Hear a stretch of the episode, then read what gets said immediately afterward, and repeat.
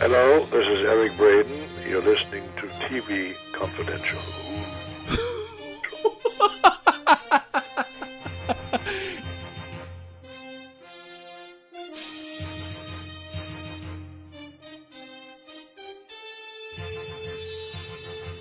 Roberts with a reminder that the next edition of TV Confidential will premiere next week on this station at the usual time. We hope you'll join us for that. In the meantime, our guest this hour is actor, director, screenwriter, and author Lou Antonio. Lou's book, Cool Hand Lou My 50 Years in Hollywood and on Broadway, is a memoir of his life and career as an actor, screenwriter, and director that also serves as an homage to the many teachers who graced his life one way or another throughout his career. Cool Hand Lou is available in softcover and as an ebook through our friends at McFarland Books. You can order it by calling 800 253 2187, 800 253 2187, or go to McFarlandPub.com. If you want an autograph edition of Cool Hand Lou from Lou Antonio himself, you can contact Lou through his website, louantonio.com and go and going back to location and you know talent is talent whether they're in Hollywood or whether they're in Dallas, Texas. Sometimes it's kismet, sometimes it's out of necessity, sometimes it's something that you recognize in the moment, you know, Lou,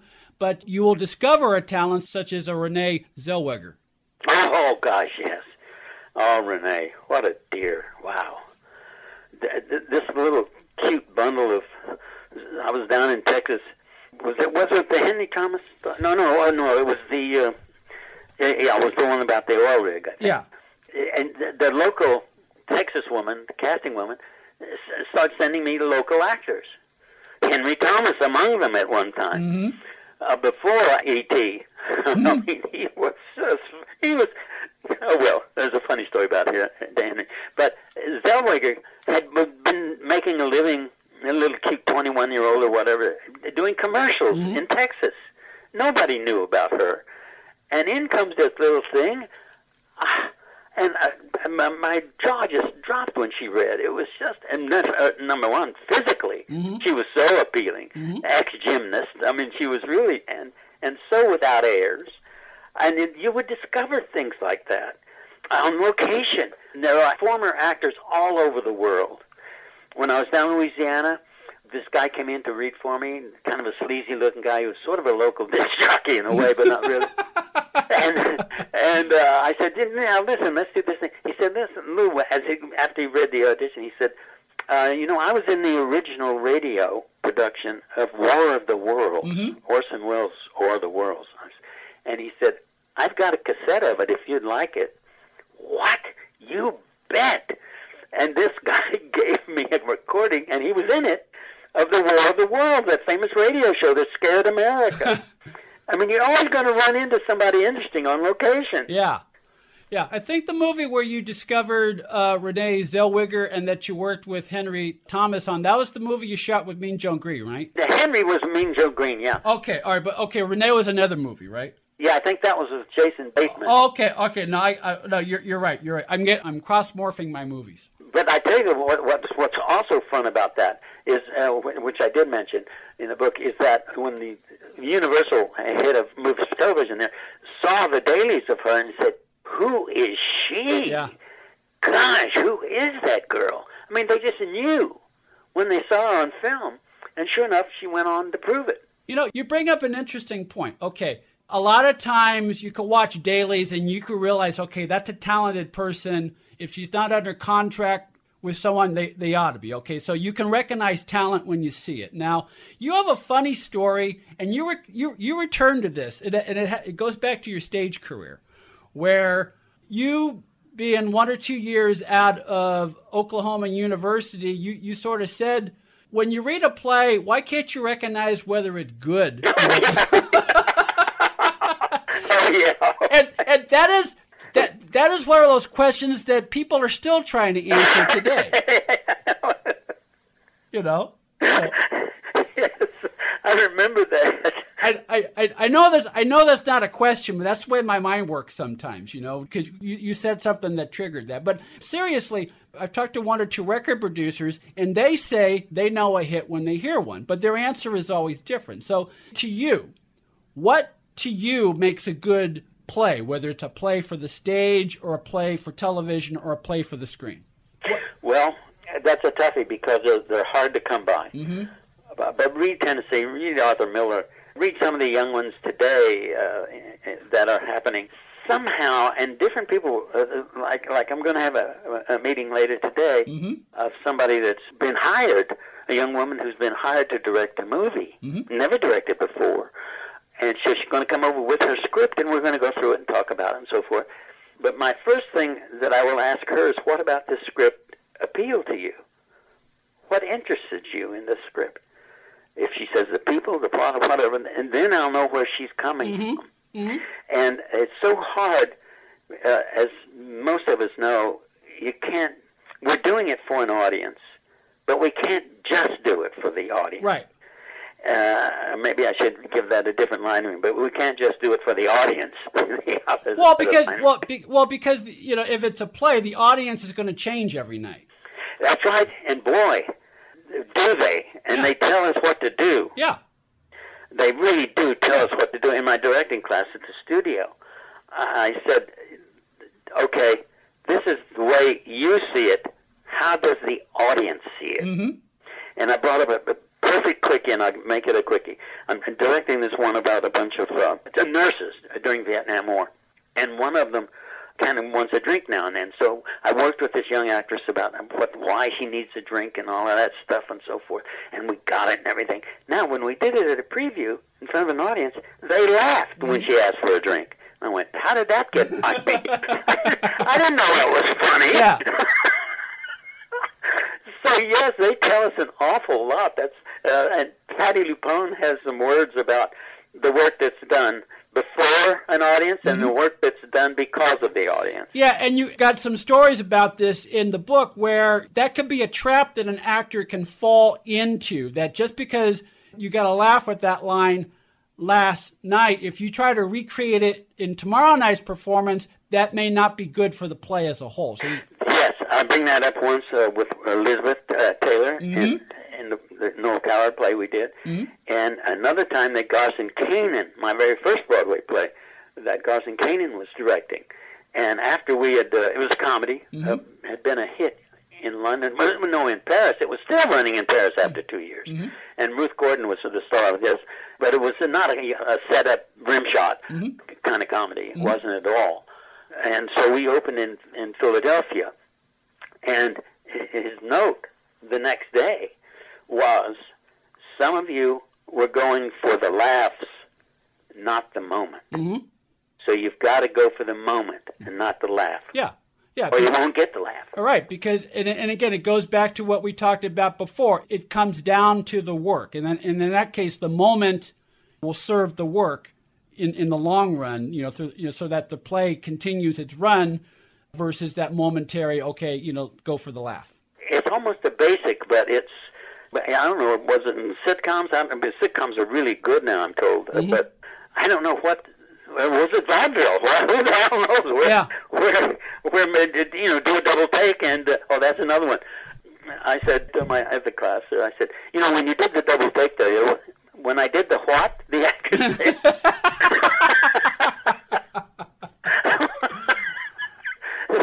so, yes, we do have to have another language now. Yeah, yeah. Or th- this may not be a good example, but I'm I'm thinking off the top of my head. If you were to say like what Henry Fonda does, and if they say what, who's a Henry Fonda, then you just say, well, like Jane Fonda, because Jane's still on tele, Jane's on television right now. So that might work for you in the moment, you know. oh, Jane is, is God. She's just gotten better every day of her life. Oh yeah. Gosh. Yeah. Our guest this hour is Lou Antonio. Lou's book, Cool Hand Lou: My 50 Years in Hollywood and on Broadway is a memoir of his life as an actor and director. Cool Hand Lou is available in softcover and as an ebook through our friends at McFarland Books. You can order it by calling 800 253 2187 800 253 2187 or go to McFarlandPub.com. Stay with us, folks. We'll be right back. You have a great line about Quinn Martin in your book. And again, it speaks to what other actors have told me. if you got on Quinn Martin's radar, you were guaranteed at least 10 jobs a year simply because he would always bring you back and he had so many shows on the air. Right. Plus, you're unusual because you actually met him. Oh, yeah. Carol Rawson is, is another person you and I have in common. And she met him accidentally. And, and she told me that was unusual because once the actors were cast, Quinn stayed out of the way. He worked on the next set of scripts and he let the people he hired do their job. He didn't interfere. Yep.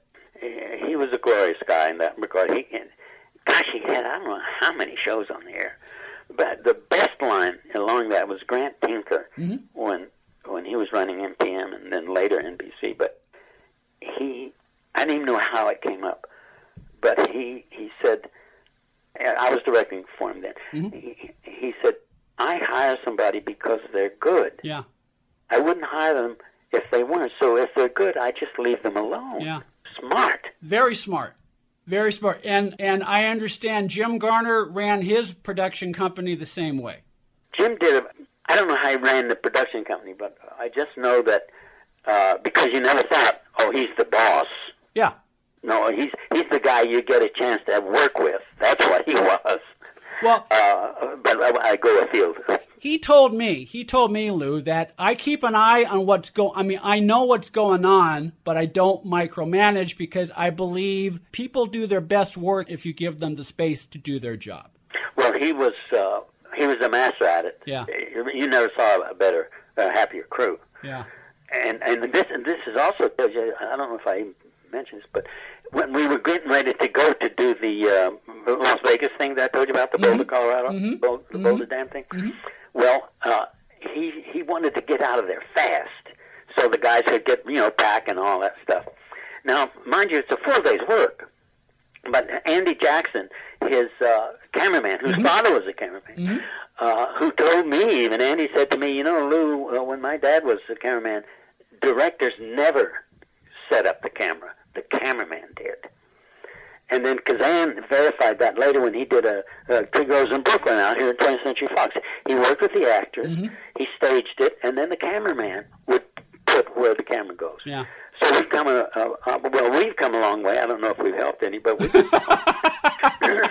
and uh, and Garner. So this day, they wanted to get out of there, and still, I only had one 35 millimeter camera, that big old booby, and that crew, you never saw it. We got out of there at three in the afternoon Mm-hmm. with a 12 page day. They and of course Jim was immaculate. Everybody was on top of their game. And we got out of there at three after 12 page day. I tell you, you th- th- that's why I say Hollywood crews are the best in the world.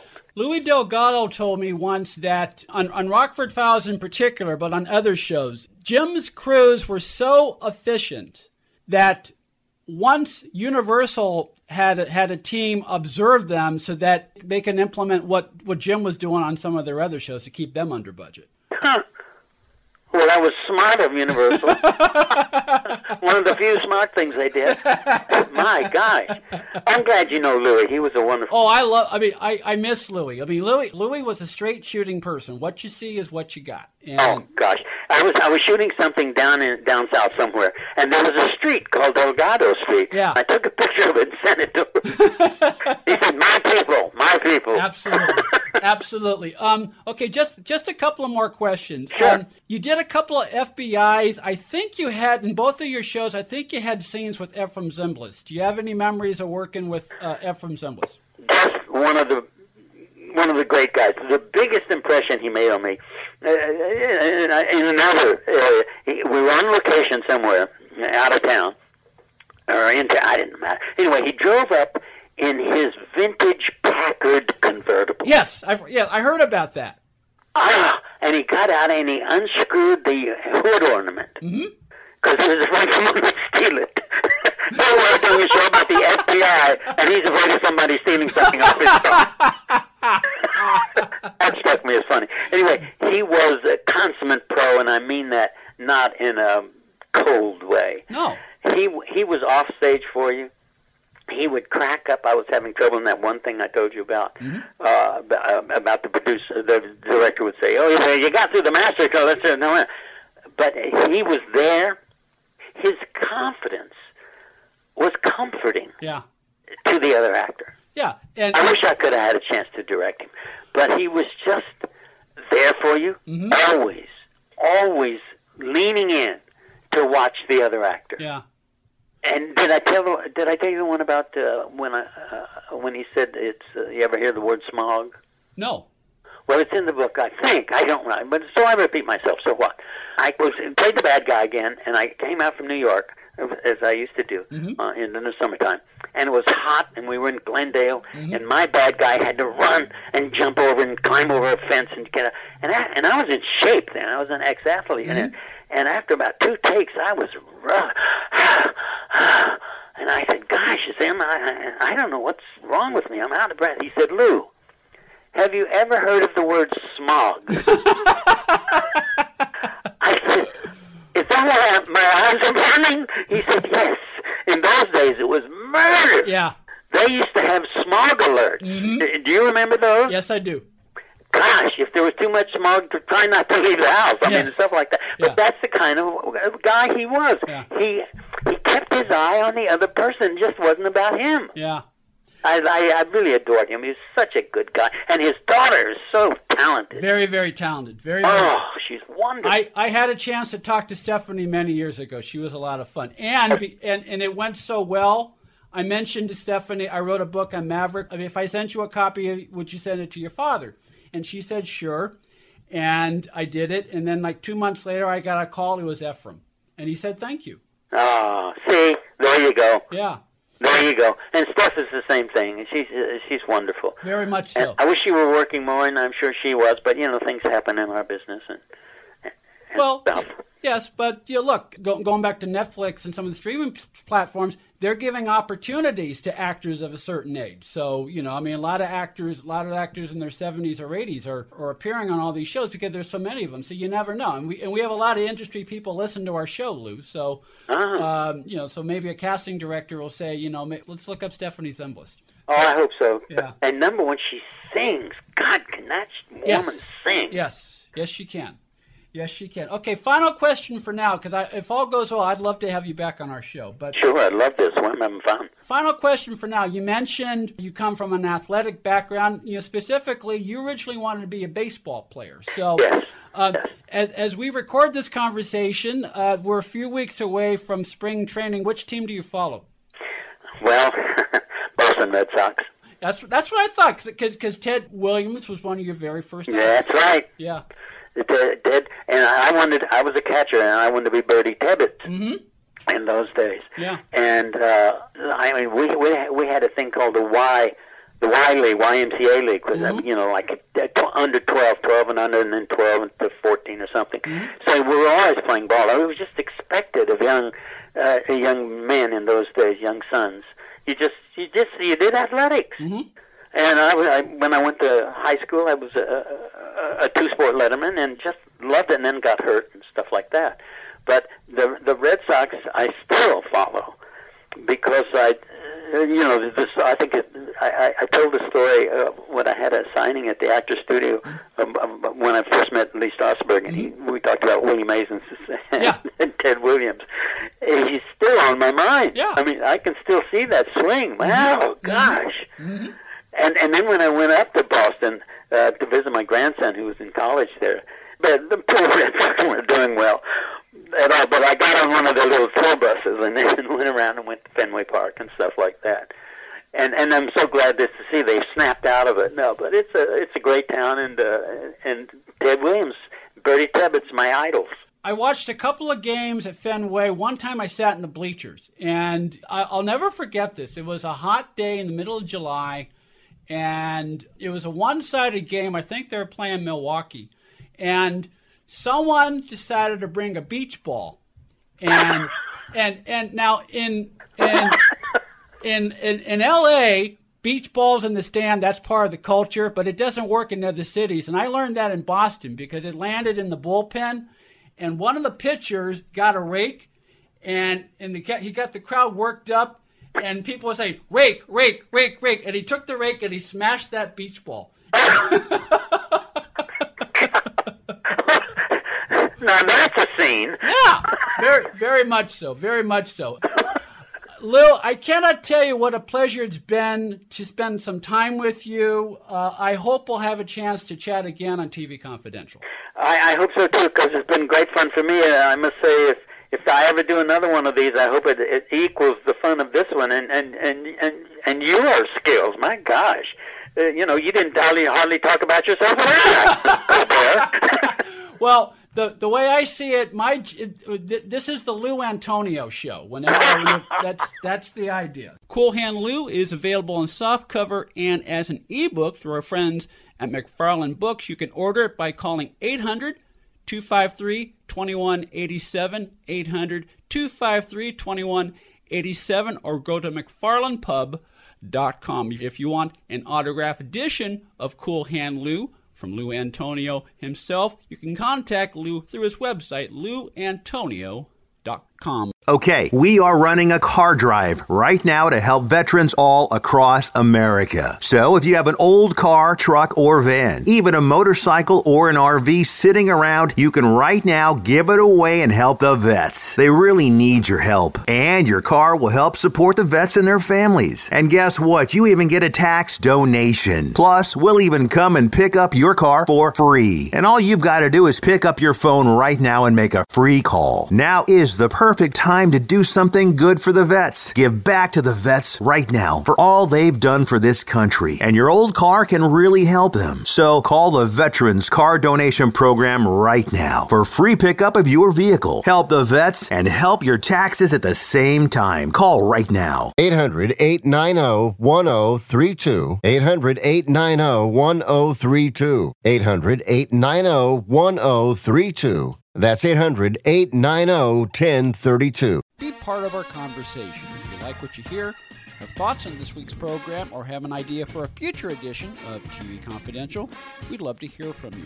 You can email us at talk at tvconfidential.net, talk at tvconfidential.net. You can also message us at facebook.com forward slash tvconfidential, x.com forward slash tvconfidential, or at TV Confidential on Instagram. And if you're listening to us on the TV Confidential podcast, please be sure to hit the subscribe button. This portion of TV Confidential is brought to us by our friends at Front Porch Realty, the community of realtors in the Northern Bay area of California that is committed to finding the solution that is best for their clients. Whether you're a first time home buyer or looking to sell or lease your property in Northern California, call Karen Strain at 415 886 7411 or visit frontporchrealtygroup.com for more information on how they can help you.